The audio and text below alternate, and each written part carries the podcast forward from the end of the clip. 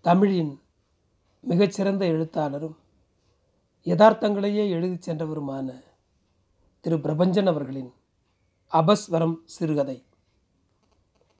அப்பா இன்று கோர்ட்டுக்கு போக வேண்டும். அப்பாவோடு என்னையும் போகச் சொன்னால் அம்மா எனக்கு அலுவலகம் இருந்தது. ஆனாலும் அப்பாவோடு வெளியே போவதை விட எனக்கு சந்தோஷம் தருகிற காரியம் வேறு என்ன இருக்க முடியும்? நான் ஒப்புக்கொண்டேன். விடியலிலேயே எழுந்து குளித்து தயாராகிவிட்டேன். கோர்ட்டுக்கு பதினோரு மணிக்கு மேல் வந்தால் போதும் என்று வக்கீல் சொல்லி அனுப்பியிருந்தார். சரியாக பத்தரை மணிக்கு நாங்கள் புறப்பட்டோம். அப்பா வழக்கமான அந்த தொலதொல கதர் சட்டை பளிர் வெள்ளை வேட்டியில் இருந்தார். அப்பா போடும் சட்டையில் ஒரு சுகந்தமான அடமாரி வாசனை நிலை பெற்றிருக்கும். வெயிலின்றி லேசாக இருட்டி கொண்டிருந்தது மார்கழி மாதத்து வானம். நேரம் இருக்கே வெயிலும் இல்லை. நடந்தே போலாமப்பா என்றார் அப்பா என்னை பார்த்து. சரிப்பா என்றேன் நான். நாங்கள் தெருவில் இறங்கி நடந்தோம். அப்பாவுடன் நடப்பது அப்பாவுடன் நடப்பது மாதிரி இருக்காது. ரொம்ப நாள் பழகின சிநேகிதனுடன் கடற்கரைக்கு போவது மாதிரி இருக்கும். மணி பதினொன்றை நெருங்கிக் கொண்டிருந்தாலும் பனிக்காற்று இன்னும் இதமாகவே இருந்தது. அப்பா கேட்டார் கடைசியாக என்ன சினிமாப்பா பார்த்த? சொன்னேன். என்ன கதை? இது ரொம்ப சிக்கலான நேரம் எனக்கு. அப்பாவுக்கு அங்குலம் அங்குலமாக கதை சொல்ல வேண்டும். அவனும் அவளும் சந்தித்தார்கள். கல்யாணம் பண்ணிக்கொள்ள வீட்டிலே தடை. கடைசியில் அவன் அல்லது அவள் செத்துப்போகிறார் என்றெல்லாம் சொல்ல முடியாது. ரெண்டரை மணி நேர சினிமா இவ்வளவுதானா என்பார். அப்பாவுடன் எதை பகிர்ந்து கொள்ள முடிந்தாலும் இந்த காதல் சமாசாரத்தை மட்டும் என்னால் பகிர்ந்து கொள்ள முடிவதில்லை. காதல் விவகாரம் இல்லாத தமிழ் படம்தான் எது? நான் அப்பாவுக்கென்று வெகு சாமார்த்தியமான என்னுடைய சினிமா கதை ஒன்றை சொன்னேன். பொய்யை அப்பா நிமிஷத்தில் கண்டுபிடித்து விட்டார். அது சரிப்பா. அவ்வளவு சீக்கிரத்தில் அவங்க காதலை அவங்க வீட்டில் ஒப்புக்கிட்டாங்களா என்ன? இல்லை. ரொம்ப கஷ்டப்பட்டுட்டாங்க அவங்க. அதானே. கஷ்டப்படுறதா காட்டியிருந்தா தானே சினிமா. கஷ்டம் கொடுத்தா தானே பெற்றோர்கள் என்றார். கொஞ்ச தூரம் அப்பா பேசாமல் வந்தார். பிறகு சொன்னார் காதல் என்கிறதும் கல்யாணம் என்கிறதும் அந்த பிள்ளையும் பொண்ணும் சம்பந்தப்பட்ட அந்தரங்கமான விஷயம். அதில் இந்த பெரியவங்க புகுந்து குட்டையை குழப்பது தான் என்னால் சகிச்சிக்க முடியலை. நான் இதில் அபிப்பிராயம் சொல்ல ஏதுமில்லை என்று தோன்றியது. சொன்னால் அதிக பிரசங்கித்தனமாய் ஆகக்கூடும் என்றும் அஞ்சினேன் காரணம் அது நான் பிரபாவதியிடம் காதல் வயப்பட்டிருந்த நேரம். அப்பா எனக்காகவும் இதை சொல்கிறாரோ என்று தோன்றியது. கோர்ட்டில் வேறு ஏதோ ஒரு வழக்கு நடைபெற்று கொண்டிருந்தது. அடுத்து எங்கள் வழக்கு எடுத்துக்கொள்ளப்படும் என்று வக்கீல் சொல்லியிருந்தார். நானும் அப்பாவும் வராண்டாவில் நின்று கொண்டிருந்தோம். நாங்கள் நின்ற இடத்திலிருந்து கடல் தெரிந்தது. அலை சத்தம் கேட்டது. மேகம் சூழ்ந்ததன் காரணமாக கடல் பழுப்பு நிறமுற்றிருந்தது. அப்போதுதான் சுந்தரேசன் மாமா எங்களை கடந்து போனார். அப்பாவை கோர்ட்டுக்கு இழுத்த மனிதர். இன்றைக்கு இவரும் கோர்ட்டுக்கு வரவேண்டியிருக்கும் என்று நான் எதிர்பார்க்கவில்லை. அப்பாவை பார்த்ததும் தலையை குனிந்து கொண்டு வேகமாக எங்களை கடந்து போய்விட்டார். எனக்கு உடம்பின் ரத்தமெல்லாம் தலைக்கேறுவது மாதிரி இருந்தது. அப்பா என் தோலை தட்டி சிரித்தார். சாந்தம் சாந்தம் என்று அந்த சிரிப்புக்கு அர்த்தம். அந்த நேரத்திலும் அப்பாவால் எப்படி சிரிக்க முடிகிறது என்றிருந்தது எனக்கு. இந்த சுந்தரேச மாமாவை எனக்கு சின்ன வயதிலிருந்தே தெரியும். அப்பாவுக்கு மிக நெருங்கிய நண்பர்களில் ஒருவர். சொந்த ஊரில் கஷ்டப்பட்டு பிழைக்க எங்கள் ஊருக்கு வந்தவர் அவர் என்று நான் அறிந்திருந்தேன். அப்பாதான் ஏதோ ஒரு சிறு தொகை கொடுத்து ஒரு சிறு பெட்டிக்கடையும் வைத்து கொடுத்ததாக அம்மா எனக்கு சொல்லியிருக்கிறாள். அம்மா வருத்தத்தோடு தான் இதை சொன்னாள். இப்படி அப்பா ஊர்வே தெரியாத பேர் வழிகளுக்கெல்லாம் பணத்தை தூக்கி கொடுத்து விடுகிறார் என்பது அம்மாவின் குற்றச்சாட்டு. சுந்தரேசன் அதிர்ஷ்டக்காரர் என்பார்கள். எனக்கு அதிர்ஷ்டத்தில் நம்பிக்கை இல்லை. அவர் திறமைசாலி. தொட்ட இடம் துலங்கியது அவருக்கு. வியாபாரம் ஆள்போல் தழைத்தது. இப்போது மார்க்கெட்டில் புகழுடன் இருக்கும் ஒரு பிஸ்கட்டை எங்கள் மாவட்டம் முழுமைக்குமாக ஏஜென்சி எடுத்திருந்தார் சுந்தரேசன். ஒரு பெருந்தொகை அந்த பிஸ்கட் கம்பெனிக்கு அவர் முன்பணம் கொடுக்க வேண்டி வந்தது. தன்னால் முடிந்தவரை பணம் புரட்டினார் அவர். மேலும் ஒரு லட்சம் ரூபாய் அவருக்கு தேவைப்பட்டது. இந்த கட்டத்தில்தான் அப்பாவை அணுகினார் சுந்தரேசன். யாரோ ஒரு சேட்டு கடன் கொடுக்க தயார் என்றும் அப்பா ஜாமீன் என்றும் அப்பாவிடம் சொல்லி இருக்கிறார் அப்பாவை இந்த இடத்தில்தான் சிந்திக்க வேண்டியிருக்கிறது. அப்பா சொன்னாராம் சுந்தரேசன் பணம் உன்னுடைய தேவை. சேட்டு உன்னை நம்பித்தான் பணம் தரணும். உன்னை நம்பாம நான் கையெழுத்து போட்டால் தான் தருவேன்னு சொன்னான். அது உனக்கு அவமானம் இல்லையா? நான் கையெழுத்து போடலைன்னா அவர் தரமாட்டார். போட்டேன்னா சேட்டு நம்பாத ஒரு ஆள் என் சிநேகிதனாக இருக்காருன்னு ஆகுது இத்தனைக்கும் உன் வீட்டை வச்சு தான் பணம் கேட்குற இப்போ அவ்வளவு பணம் என்கிட்டையும் இல்லை. அதனால் ஒன்று செய்வோம். நானே என் வீட்டை வச்சு என் பேர்லேயே கடன் வாங்குறேன். பசிக்கு உதவாத அன்னமும் சிரமத்துக்கு உதவாத சிநேகிதமும் பாழ்னு சொல்லுவாங்க. சுந்தரேசன் அப்பாவின் கையை பிடித்துக்கொண்டு கண்களில் நீர் தாரை தாரையாக வழிய நின்றார் என்று அம்மா என்னிடம் சொல்லியிருக்கிறாள். அம்மா அது காரணமாகவே என்னிடம் மூன்று முழு நாட்கள் பேசாமல் இருந்தாள் என்று அப்பாவே கேலிக்குரலில் என்னிடம் சொல்லியிருந்தார். பிஸ்கட் ஏஜென்சி எடுத்து மேலும் செழித்தார் சுந்தரேசன். கடற்கரையை ஒட்டிய தெருவில் மிக பெரும் பங்களா கட்டி கொண்டார். வேன்களும் பல வண்ண மாருதிகளுமாய் பொங்கினார். எங்கள் வீடு அடமானத்திலேயே இருந்தது. சுந்தரேசன் கூண்டில் நின்று கொண்டிருந்தார். எங்கள் வக்கீல் அவரை விசாரணை செய்து கொண்டிருந்தார். வசந்த்லால் ஜெயின் கிட்ட உங்களுக்காகத்தானே அவர் பணம் வாங்கினார்? இல்லை என்றார் சுந்தரேசன். அந்த பணம் ஒரு லட்சத்தையும் உங்களிடம்தானே அவர் கொடுத்தார்?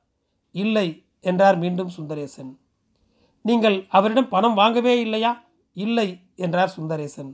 எனக்கு மயக்கமே வரும்போல் இருந்தது. எல்லாவற்றின் மேலும் ஒரு கசப்பு கவிந்தது. அப்பாவை பார்த்தேன். நிதானமாகவே இருந்தார். முகத்தில் எந்த கலக்கமும் இல்லை. எங்கள் தலைக்கு மேலே ஃபேன் சுற்றி கொண்டிருந்தது. ஆனாலும் அப்பாவின் நெற்றி திருநீறு கரைந்து காதுக்கு முன் வழிந்து கொண்டிருந்ததை பார்க்க முடிந்தது. நான் அப்பாவின் கையை பற்றி கொண்டேன். அப்பா என்னை திரும்பி பார்த்தார்.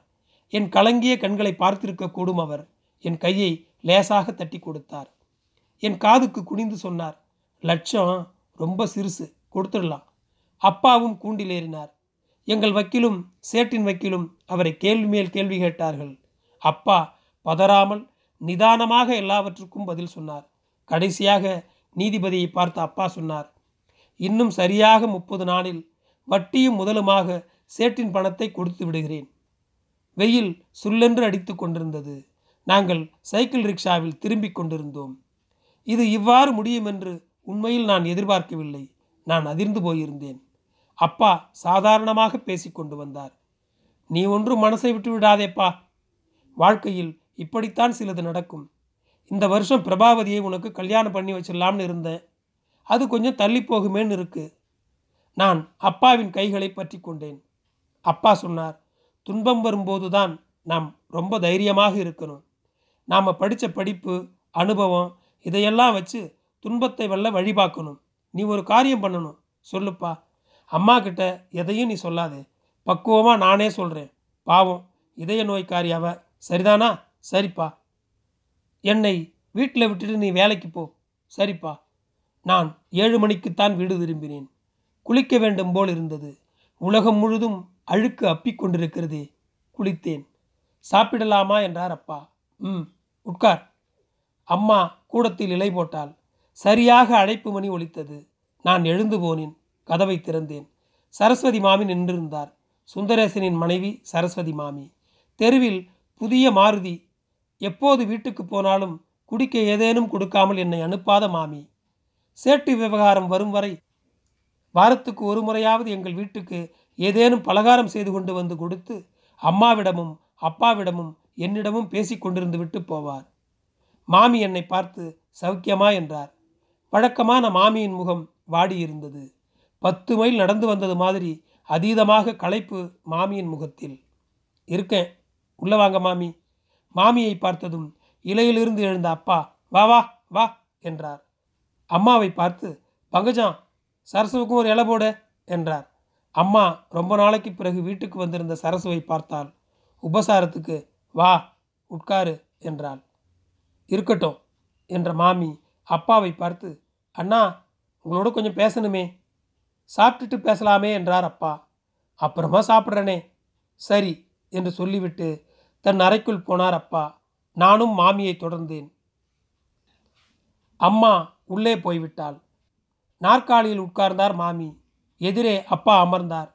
நான் சுவரில் சாய்ந்து நின்று கொண்டேன்.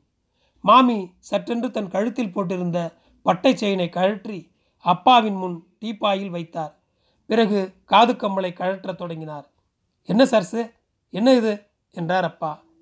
என் வீட்டுக்காரர் செய்த தப்பை அழிக்க என்னால் இதுதான் அண்ணா செய்ய முடியும். எல்லாம் ஒரு முப்பது பவுன் தேரும். அது லட்சத்துக்கு காணாது. அதோட என் புருஷன் செய்த தப்புக்கும் ஈடாகாது. இது என் மனசு திருப்திக்கு தான் என் பிள்ளை குட்டிகளுக்கு ஒரு தீங்கு வரக்கூடாது. அண்ணா நீங்கள் வருத்தப்பட்டு நாங்கள் வாழ முடியாது என்றவர் தன் முந்தானையால் முகத்தை மூடிக்கொண்டு அழுதார். தாங்க முடியாத மனச்சுமையோடு மாமி வந்திருந்தார் என்று விளங்கியது. மாமி அழுது ஓயட்டும் என்று அப்பா அமைதியாக இருந்தார் பிறகு சொன்னார் சரசு நீ ரொம்ப நல்ல பொண்ணுமா முதல்ல நான் சொல்கிறத செய். என் மேலே உனக்கு உண்மையிலே மரியாதை இருந்தா தயவு பண்ணி இந்த நகையை எடுத்து கழுத்தில் போடு. மாமி தயங்கி அப்பாவை பார்த்தார். அண்ணா அன்னக்காவடி மாதிரி இந்த ஊருக்கு நாங்கள் வந்தப்போ எங்களை ஆதரித்து இடம் கொடுத்து சோறு போட்டது நீங்கள் இன்றைக்கி எங்கள் சொத்து சுகமெல்லாம் உங்களோடது. என் புருஷன் நினச்சா எனக்கு அவமானமாக இருக்குது அப்படியெல்லாம் சொல்லாதே. என்ன நடந்து போச்சுன்னு இப்படி பிளாபிக்கிறேன் ஏதோ ஒரு சின்ன பணத்துக்கு என்னன்னா பண்ணுவீங்க? கால்வாசி பணம் இருக்குது நல்ல விலை படிஞ்சா வீட்டை வித்துடலாம்னு இருக்கேன். வரும்போது வீட்டை காலையாக கட்டிட்டு வந்தோம். என்ன கொண்டு போக போகிறோம் வாழற வீட்டை விற்கணுமா அண்ணா? என் நகையை விற்றா என்ன? உன்கிட்ட எப்படிம்மா நான் நகையை வாங்கிக்க முடியும்? எனக்கு என்ன உரிமை இருக்குது இது நீங்கள் கொடுத்த செல்வம் அண்ணா. தப்பு. யாருக்கும் யாரும் கொடுக்க முடியாதும்மா. முதல்ல நகையை எடு. அப்பாவின் குரலில் இருந்த கண்டிப்பில் மாமி நகையை எடுத்து கழுத்தில் போட்டுக்கொண்டார் ஒரு லட்சம் அண்ணா ஒரு லட்சம். புருஷனுக்கு பதிலாக பொண்டாட்டி கடன் அடைக்கிறது தப்பு இல்லையே. புருஷன் இல்லைன்னா அடைக்கலாம். மாமி தலைகவிழ்ந்து இருந்து விட்டு சொன்னார் என் புருஷனை பார்க்கவே எனக்கு அவமானமாக இருக்கு. ச்சே இவரோட குடும்பம் நடத்த வேண்டியிருக்கேன்னு இருக்கு. மாமி மீண்டும் கேவினார். அப்பா என்னை பார்த்தார். அவர் சொல்ல வந்தது உணர்த்த நினைத்தது எனக்கு புரிந்தது. வெகு நேரம் மாமி பேசிக் கொண்டிருந்தார். அப்பா கடைசி வரை நகையை பெற மறுத்துவிட்டார் வெளியே வந்தோம். பங்கஜா சரசுக்கு இலைபோடு என்றார் அப்பா அம்மாவை பார்த்து. அப்பாவும் நானும் ஒரு வரிசையாகவும் சரசு எதிரிலும் அமர்ந்தோம். அம்மா சாதம் பரிமாறினாள். நான் வரேனா என்றார் சரசு மாமி. செய் அடிக்கடி வா. சுந்தரேசனையும் முடிஞ்சா வர சொல்லு. ஆமாம் பிள்ளைகள்லாம் நல்லா இருக்கா? கடைக்குட்டி ஒழுங்காக பள்ளிக்கூடம் போகிறானா பள்ளிக்கூடம்னா வேம்பா கசக்குமே அவனுக்கு. மாமி சிரித்து கொண்டார். நான் கதவை திறந்தேன். டிரைவர் அப்பாவுக்கு வணக்கம் சொன்னார். மாமி என்ன நினைத்தாரோ? அப்பாவை நெருங்கி கேட்டார். சத்தியமாக உங்களுக்கு வருத்தம் இல்லையாண்ணா? அப்பா ஒரு கணம் அமைதியாக இருந்தார். பிறகு சொன்னார் ஒரே ஒரு வருத்தம்மா. அண்ணா நல்ல சங்கீதத்தில் ஒரு அபஸ்வரம் இருந்துட்ட மாதிரி எங்கள் சிநேகிதத்தில் ஒரு சின்ன விரிசல் ஏற்பட்டுருச்சுன்னு தான் வருத்தம். அதனால் என்ன? இருட்டு வந்தால் பகலும் வரும் தானே சுந்தரேசனை நான் கேட்டதா சொல்லு என்றார் அப்பா. நன்றி.